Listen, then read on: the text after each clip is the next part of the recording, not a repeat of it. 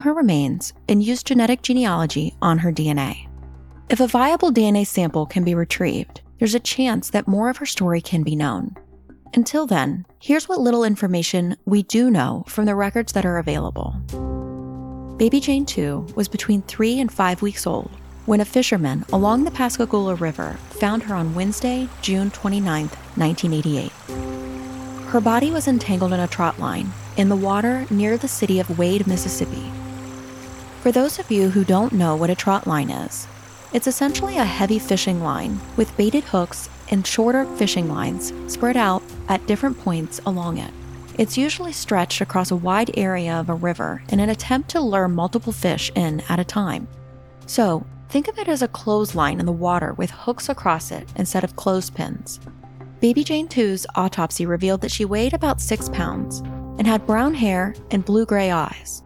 The pathologist determined that she was born most likely between May 21st and June 4th of 1988 and had been dead for three to four days before being found in the river.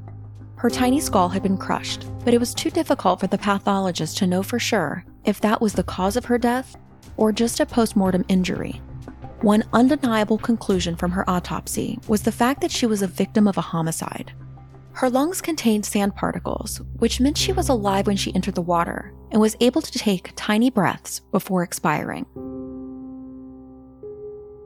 After Baby Jane 2 was found in 1988, two local funeral homes donated a graveside service and buried her beside the first Baby Jane from 1982.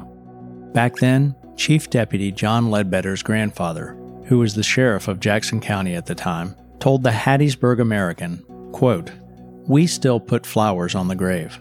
I go by there every once in a while to make sure it's okay. End quote. Baby Jane 2 is one of 2,666 unidentified minors in NamUs. 465 of those are estimated to be five years old or younger. We interviewed a representative from NamUs who told us that the database only contains approximately one fourth of all unidentified people in the United States. Interestingly, in most states, it's not even required that NamUs profiles be created for the unidentified.